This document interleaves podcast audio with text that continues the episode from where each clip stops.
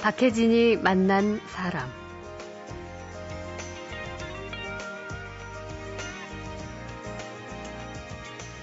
초등학생 자녀를 둔 부모들은 요즘 아이들의 교과서를 보고 그 황당한 난이도에 깜짝 놀란다고 합니다. 초등학교 3학년에 27·3이라는 수학문제, 정답 7을 맞히는 게 아니라 그렇게 정답이 나오는 이유를 두 가지 방법으로 설명해야 합니다. 꼭 두 가지 방법 이상으로 설명하셔야 해요. 근데 아이들은 한 가지 방법 찾기도 힘든 거예요. 네. 꼭 이걸 찾아야겠냐고 선생님께 호소를 하러 오게 되죠. 사실은 나눗셈의 이 두 가지 서로 다른 방법으로 설명하는 것 자체는 어른들에게도 굉장히 버거운 설명하는 내용이거든요. 네네. 근데 이거를 3학년 아이들한테 설명을 하게 했을 때 아이들의 충만한 자신감은 그냥 날개를 꺾이듯이 꺾여버린다는 거예요. 그랬을 때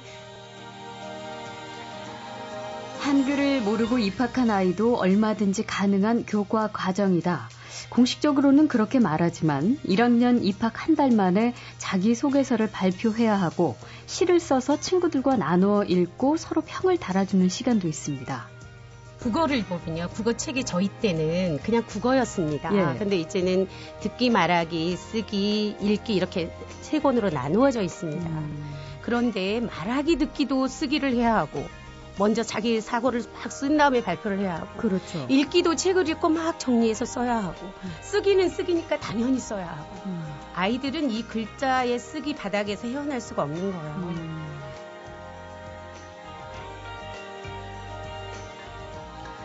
어른들도 이해하기 힘든 문제에 억지스런 질문으로 아이들은 기가 죽고 부모들은 불안하고 교사들은 난감하게 만드는 초등학교 교과서. 과연 그 실태가 어떤지 현역 초등학교 선생님들에게 직접 들어봅니다. 잠시 후에 뵙죠.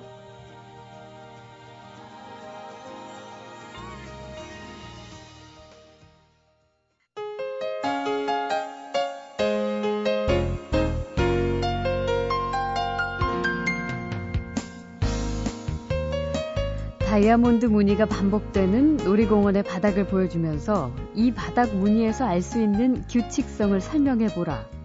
이 문제의 정답은 두 가지인데요. 세모 모양을 계속 뒤집기해서 만들었다와 세모 모양을 직각만큼씩 3번 돌리기해서 무늬를 만들었다입니다. 참 어른들도 감이 잘 안 잡히는 이 문제는 현행 초등학교 1학년 2학기 교과서에 나온다고 하는데요. 3학년쯤 되면 또 이런 문제가 나온대요. 2896 더하기 3689는 6585인데 왜 그런지 서로 다른 세 가지 방법으로 설명하시오.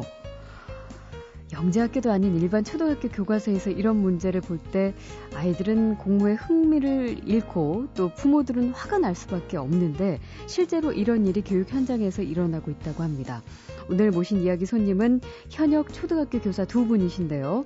초등교육과정 연구모임이란 모임을 통해서 이 문제를 오랫동안 고민하시고 최근에 교과서를 믿지 마라라는 파격적인 제목의 책을 써내면서 현행 초등학교 교과서의 문제점을 아주 조목조목 지적해 주셨습니다. 자, 도봉초등학교의 조성실 선생님 그리고 서울 서초초등학교의 정현주 선생님 모셨습니다. 안녕하세요. 안녕하세요. 네, 반갑습니다.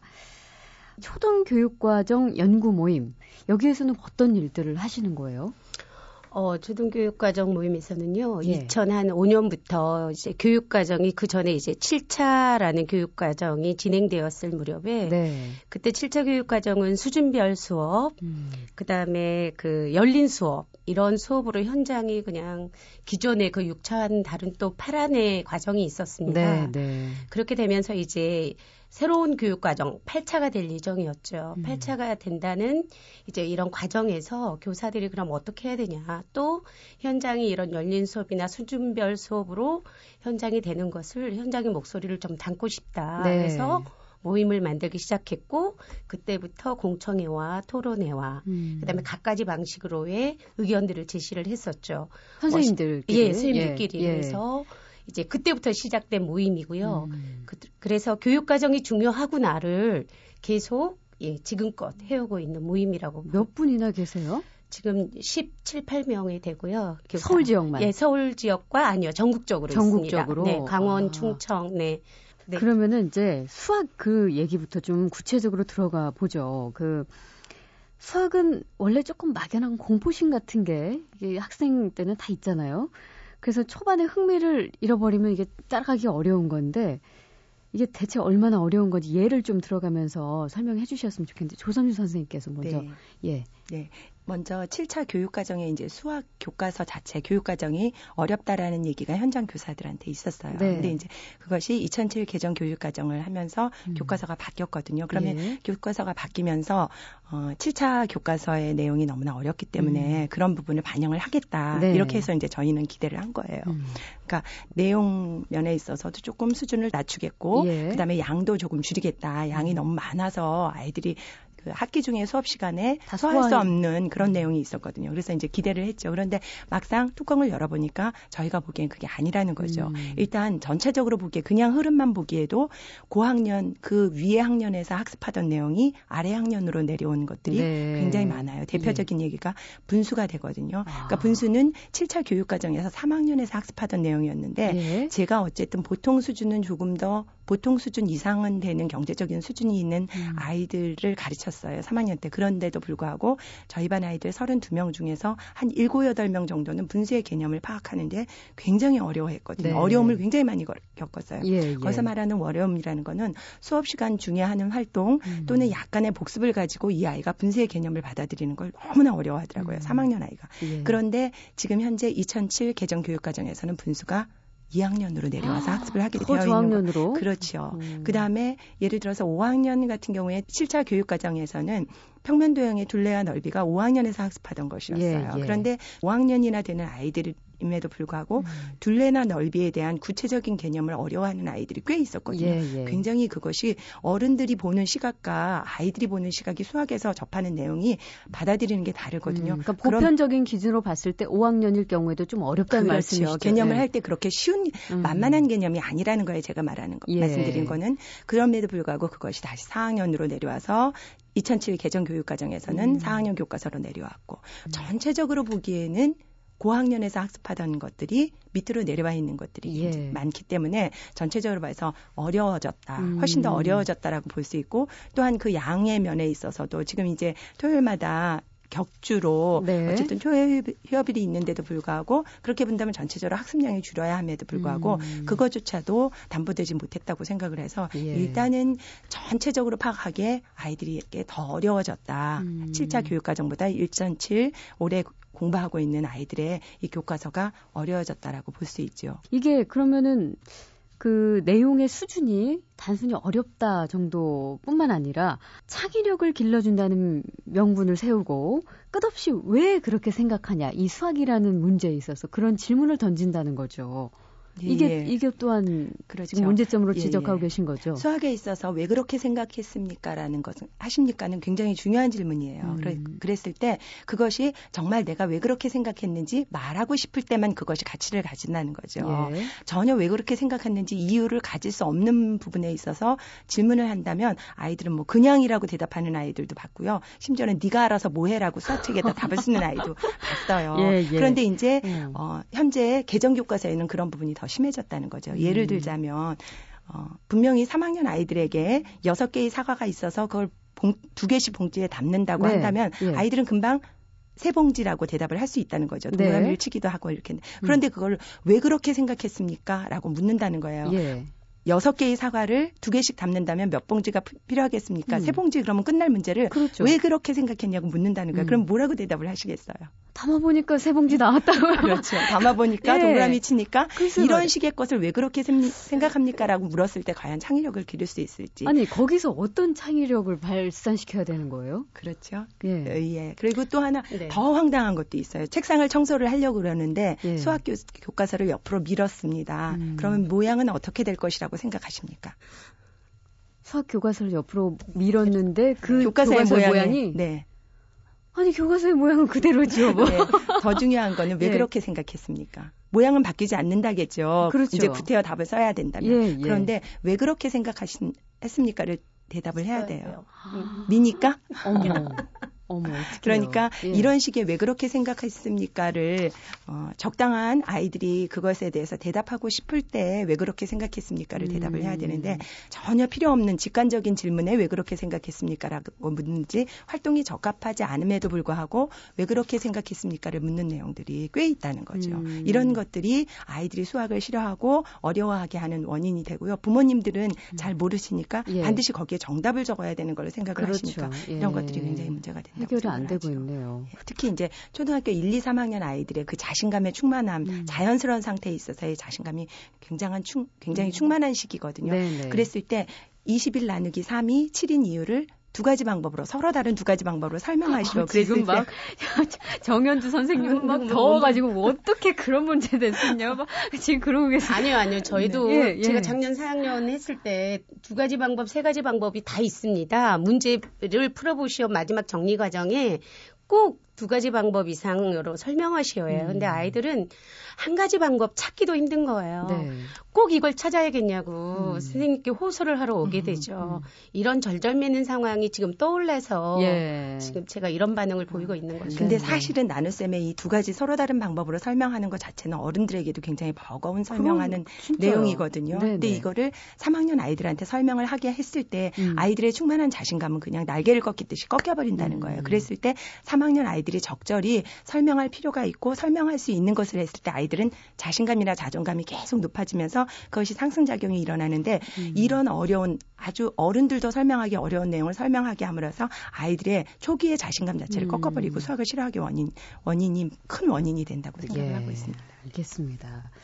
참 아니 이게 초등학교 교과서가 이렇게 어려울 수 있는가. 어쩌다가 아이들 책을 한번 열어본 학부모들이 요즘 정말 많이 놀란다고 합니다. 아이들의 발달 과정과 동떨어진 초등학교 교과서 문제를 지적한 초등교육과정 연구모임 소속의 정현주 그리고 조성실 선생님을 만나고 있습니다. 박혜진이 만난 사람. 수학도 수학인데 또 문제가 되는 게 가장 기본이 되는 게 1학년 때 그 국어. 이건데요. 이 국어 때문에 고민하는 또 학부모들이 많다고 그래요. 이게 한글을 때문인데 이제는 한글을 유치원에서 다 떼고 들어가는 게 보통 당연시되고 있지만 조기 교육을 반대하는 부모들도 계시니까 그런 분들은 일부러 한글을 안 가르치기도 하고요. 또 학교에서는 아이들이 한글을 모른다는 가정으로 또 가르쳐야 되기도 하고 현실은 어떻습니까? 실제로. 제가 이제 조성실 선생님께서 현재 1학년이시죠? 네, 1학년이라서 제가 말씀을 드리려고요. 네. 올해 이제 이 자기소개 부분도 학습을 한 내용이거든요. 이미 4월에. 그러니까 사실은 저도 많이 황당을 했어요. 맨 처음에.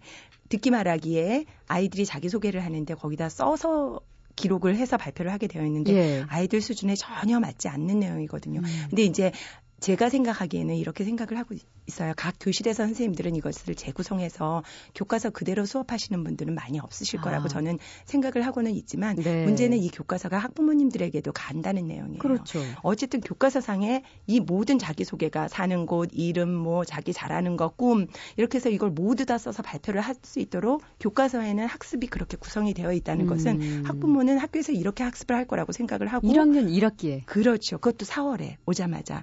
때문에 교과서 자체가 저는 바뀌어야 된다고 생각을 하는 거죠. 너무 높은 기대 수준을 요구하고 뿐만 아니라 이 높은 것이 약간 높은 것이 아니라 아이들에게 전혀 맞지 않는다. 입학하자마자 거의 한 달 만에 초등학교 1학년 학생들에게 한글 장문을 요구하는 거네요. 그렇죠. 그거를 제대로 수행할 수 있는 아이가 그러면 한 반에 몇이나 되는 거예요?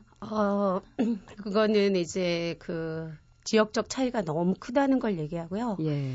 이제 이 그 한글을 이렇게 편제해서 국어 교과서를 만들어 놓은 것은 핵심적으로 말하면 상위 10% 아이들을 위한 교과서다라는 네. 것입니다. 예. 그럼 그 교과서의 이면으로 들어가면 교육과정인데요. 교육과정 해석을 교과서로 해놓은 거니까 교육과정 안에 한글을 제대로 가르쳐라. 꾸준히 1학년 동안은 그걸 해야 한다라는 그런 문구의 것이 담겨 있지 않고 실은 그 발표하기라든지 표현하기라든지 이런 것들로 써서 글짓기라든지 이런 것들로 가고 있기 때문에 그걸 해석해서 교과서를 만드는 사람은 그 과정을 그만큼 한 달 안에 해결할 수밖에 없을 정도로 나타난 거죠. 그럼 이제 부모님들은 하소연을 하십니다. 보통 3월은 적응기라고 해서 이제 지나가고 4월이 되거든요. 그러면 이제 선생님도 아이들을 판단하게 돼요. 이 그렇죠. 아이가 한글 과정이 어느 정도 되는지. 예. 근데 이제 모든 교육 과정이 전체가 다 교과서가 나눠 있지만 한글을 모르면 다른 교육 과정을 할 수가 없습니다. 그렇죠. 교과서를. 예. 슬기로운을 이해할 수가 없고 즐거운을 이해할 수가 없고 그다음에 수학을 이해할 수가 없어요. 그렇죠. 문제를 누가 옆에서 도와주지 않는 한 저희가 읽어주지 않는 한 그걸 못 보고 해결하잖아요. 아주 기본입니다. 그러니까, 예, 기본입니다. 그래서 이거를 꾸준히 한 학기 1년을 해줘야 한다라는 것인데 그럼 부모는 어떻게 하겠느냐 답답한데 아이를 예. 닥달하게 되는 거죠. 예, 예. 우리 아이 이거 발 동동 구르게 되고 발버둥 치고 어떻게 할까. 이제 예. 이때부터 본인이 가졌던 신념을 막 꺾기 시작하면서 아이를 이렇게 가르치면 안 되는구나라고 이제 막 마음을 다잡고 아이를 으르렁거리면서 우리 학원 엄마, 보내고 예, 학원 막 보내고, 집에서도 가르치고. 예예 예, 이런 과정이 있는데요. 저는 이제 이런 얘기를 하고 싶은 거죠. 꾸준히. 그냥 1년 과정을 부모가 가라. 대신 그때부터 꾸준히 책을 읽히면서 글자에 대한 새로움을 발견하게 하라. 네. 이거는 학교에서나 부모가 꾸준히 해야 할 역할이라고 보여집니다. 현재 교육과정은 이걸 뒷받침하고 있지 않고요.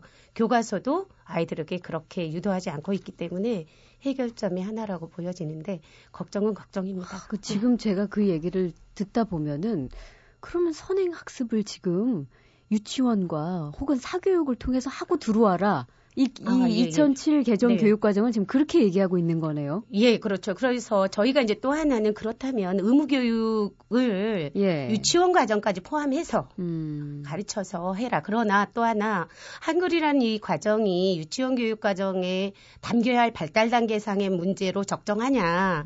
이 문제가 있습니다. 이 글자라는 건 기호이고요. 예. 이 기호를 아이가 억지로 이렇게 집어넣는다 그래서 받아들이는 단계는 아니라고 보기 때문에 네. 연령대별로 다 이해도가 있으니까 당연한 거죠. 그래서 이 내용의 수준이 과하고 이런 과정으로 활동의 교과서를 만드는 게 과하고 교육과정은 이런 것들을 좀 면밀히 살펴서 예, 재구성하게끔 만들어져야 된다라는 것이죠. 예.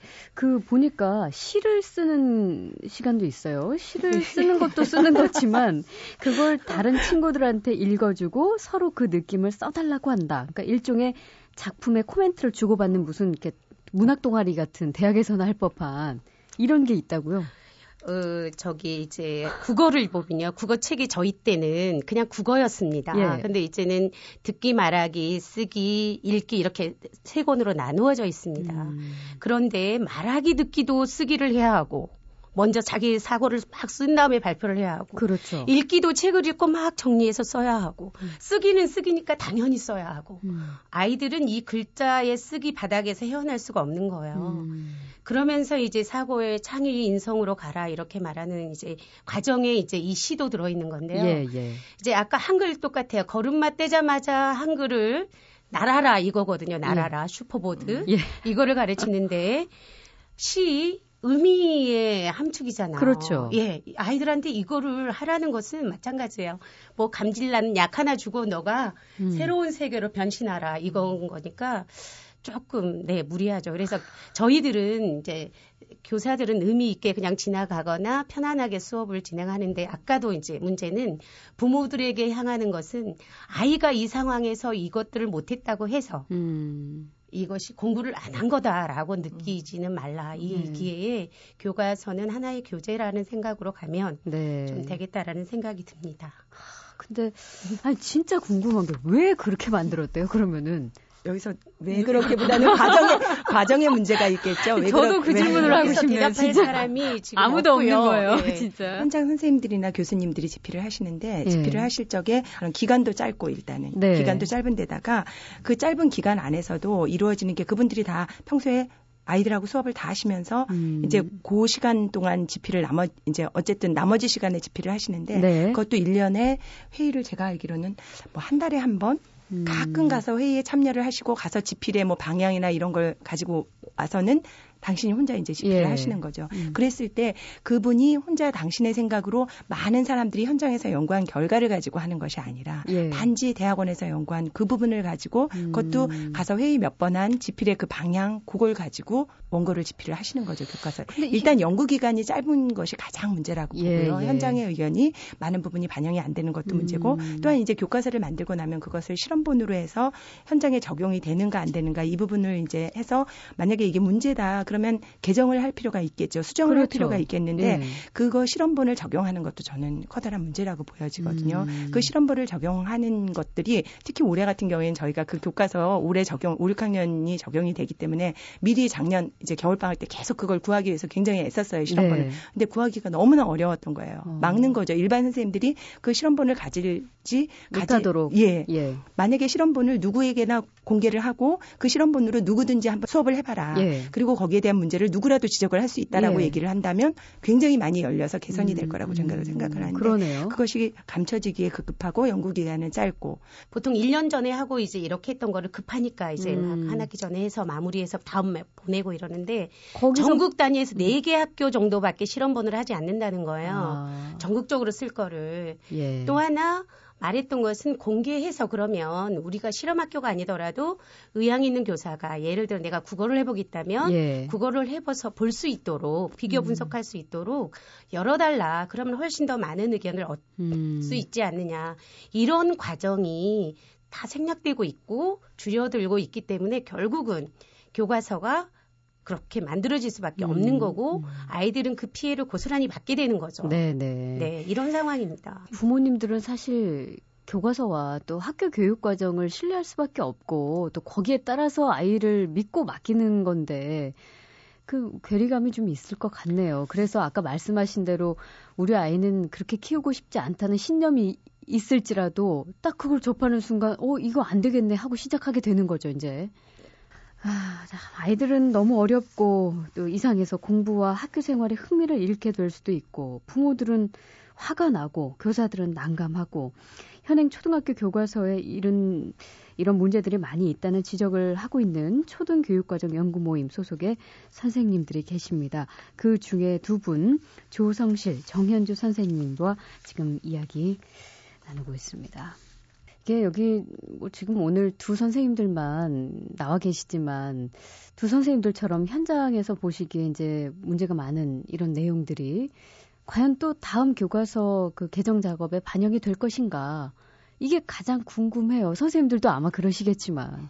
예, 이제 어떻게 보세요? 교육 과정이 만들어져서 현재 교과서까지는 충분한 시간이 필요합니다. 그게 예. 이제 사회적인 수준을 참여도를 들어야 되고 의견 수렴을 해야 되고 전문가의 소리, 전문가가 있어야 되고 그다음에 현장의 소리도 있어야 되고 근데 그런 과정들이 굉장히 빨리 지나간다고 생각이 들죠. 네네. 지난주 금요일에 그 국어과 토론회가 있었습니다. 예. 이제 2009 개정 교육 과정에 맞춰서 교과서를 원래는 2014년에 새로 만들기로 한 거를 13년 1년 당긴다고 교육부 장관께서 말씀을 예. 하셨거든요. 예. 그러면서 이제 또 속도 조절이 된 거죠. 예. 당겨져야 하는 거예요. 실은 2014년에 내는 과정의 문제도 벅차다라고 얘기를 했었는데 의견 수렴 과정의 문제 여러 가지. 지금 1년을 더 당겨서 예를 들면 15일에 얘기한 그 일정표로 보면 7, 8월에 이미 국어과 교육과정은 개정 공시가 돼야 되는 거예요. 네. 그러면 그 6개월도 안 되는 사이에 교육과정의 교과서 책이 뚝딱 또 만들어져야 되는 거잖아요.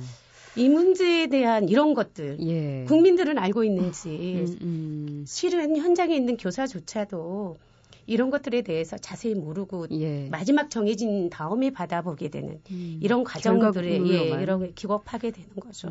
저희도 관심 있게 보기 때문에 보여지는 거고요. 예. 이런 정보 자료나 토론의 자료나 이런 것도 문제가 있고 또 하나는 1시에 했어요. 그럼 저희 이제 수업이 2시 반에 끝나면 예. 갈 수도 없는 거죠.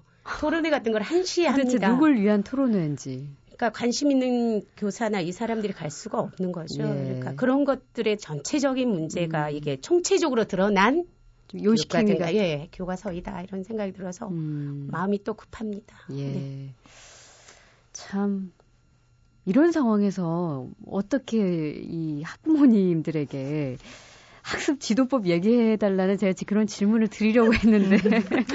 어떻게 해야 될지를 모르겠습니다. 제가 작년엔가 저기 학부모님 예. 그 어떤 글 하나를 본 적이 있어요. 네네. 그분은 좀 더 관심이 많으셨나 봐요. 그래서 아이가 3학년이 되기 전에 미리 교과서 수학책이랑 수학 익힘책을 다 보셨다고 하더라고요. 네. 그러면서 꼼꼼하게 그 하나하나에 답을 달아보셨대요. 그런데 정말 당신이 답을 달기에도 어려운 이런 내용을 우리 아이가 평범해서 조금 평범한 수준인 이 아이가 도저히 할 수 없을 것 같다고 그렇게 생각을 하시고 답답한 그 마음을 여기저기에 예. 글로 올리신 걸 제가 본 적이 있었거든요. 국어든 수학이든 어른과 아이들은 굉장히 다른 시각을 가지고 있거든요. 일단 경험 자체가 적고 발달 과정이 다르기 때문에 그랬을 때 한글 쓰기 예, 너무 급급해 하시지 마시고 완벽한 문장이나 완벽한 글을 써야 된다. 자기소개서를 다 써야 된다. 이런 것보다는 글씨는 조금 틀려도 상관이 없다는 그렇죠. 거예요. 저희 반 아이 같은 경우에 진달래 화전을 만들었는데 쓰고 싶은 걸 한번 써보자 그랬더니 선생님 나빠다. 왜? 진달래를 다 따서 이렇게 뜨겁게 해갖고 자기네들. 그런데 너무 미안했나 봐요. 그렇게 쓰기가. 밑에다가 네. 우리도 조금 나빠다. 왜 니네는 조금 나 우리는 먹었으니까. 얼마나 예쁘고 그런 예. 마음들이시거든요. 그렇기 때문에 아이랑 정서적인 교감이 가는 책 읽기, 그런 활동 예. 이런 것들을 통해서 아이들이 자연스럽게 생각이 드러나도록 한글을 똑바로 쓸 줄 알고 띄어쓰기를 잘하고 소리나는 대로 쓰지 않고 읽는 대로 쓰는 것이 1학년 과정에서 는 아주 길게 보아서 1학년을 마칠 때쯤 돼서 네. 완성하면 된다는 이런 너그러운 마음을 가지셨으면 네. 좋겠고요. 정현주 네. 선생님도 뭐 같은 마음이시겠지만 네. 특별히 부탁하고 싶은 거 하나 있으시다면 아이들의 자존심을 아니면 자존중감을 일으키려면 그냥 그 상태로 인정하고 부모님이 너 이렇게 틀렸어 이런 거 하지 반응하지 왜 말고 너만 못 따라가 못 따라가 하지, 예, 말고. 하지 말고 조금 더 해보자 대단하구나 조급해하지 말고 아이들을 잡지 말아주세요 라는 부분이에요. 부모님이 조금만 놓아주자. 예. 예. 그리고 뭐 중간 과정에서는 또 두 분 선생님과 같은 분들이 이 교육과정을 조금 더 개선해보고자 열심히 또 노력을 하고 계시니까 믿음을 가지고 예, 현장의 목소리가 더욱더 좀 반영돼서 좋은 정말 가르치고 싶고 배우고 싶은 교과서가 빨리 나왔으면 좋겠네요. 자, 박혜진이 만난 사람 너무나 어려운 내용 때문에 배우기도 가르치기도 힘든 초등학교 교과서 문제에 대해 일선에서 아이들을 직접 가르치는 초등학교 교사 조성실, 정현주 두 분 선생님께 들어봤습니다. 오늘 고맙습니다. 고맙습니다. 네, 고맙습니다.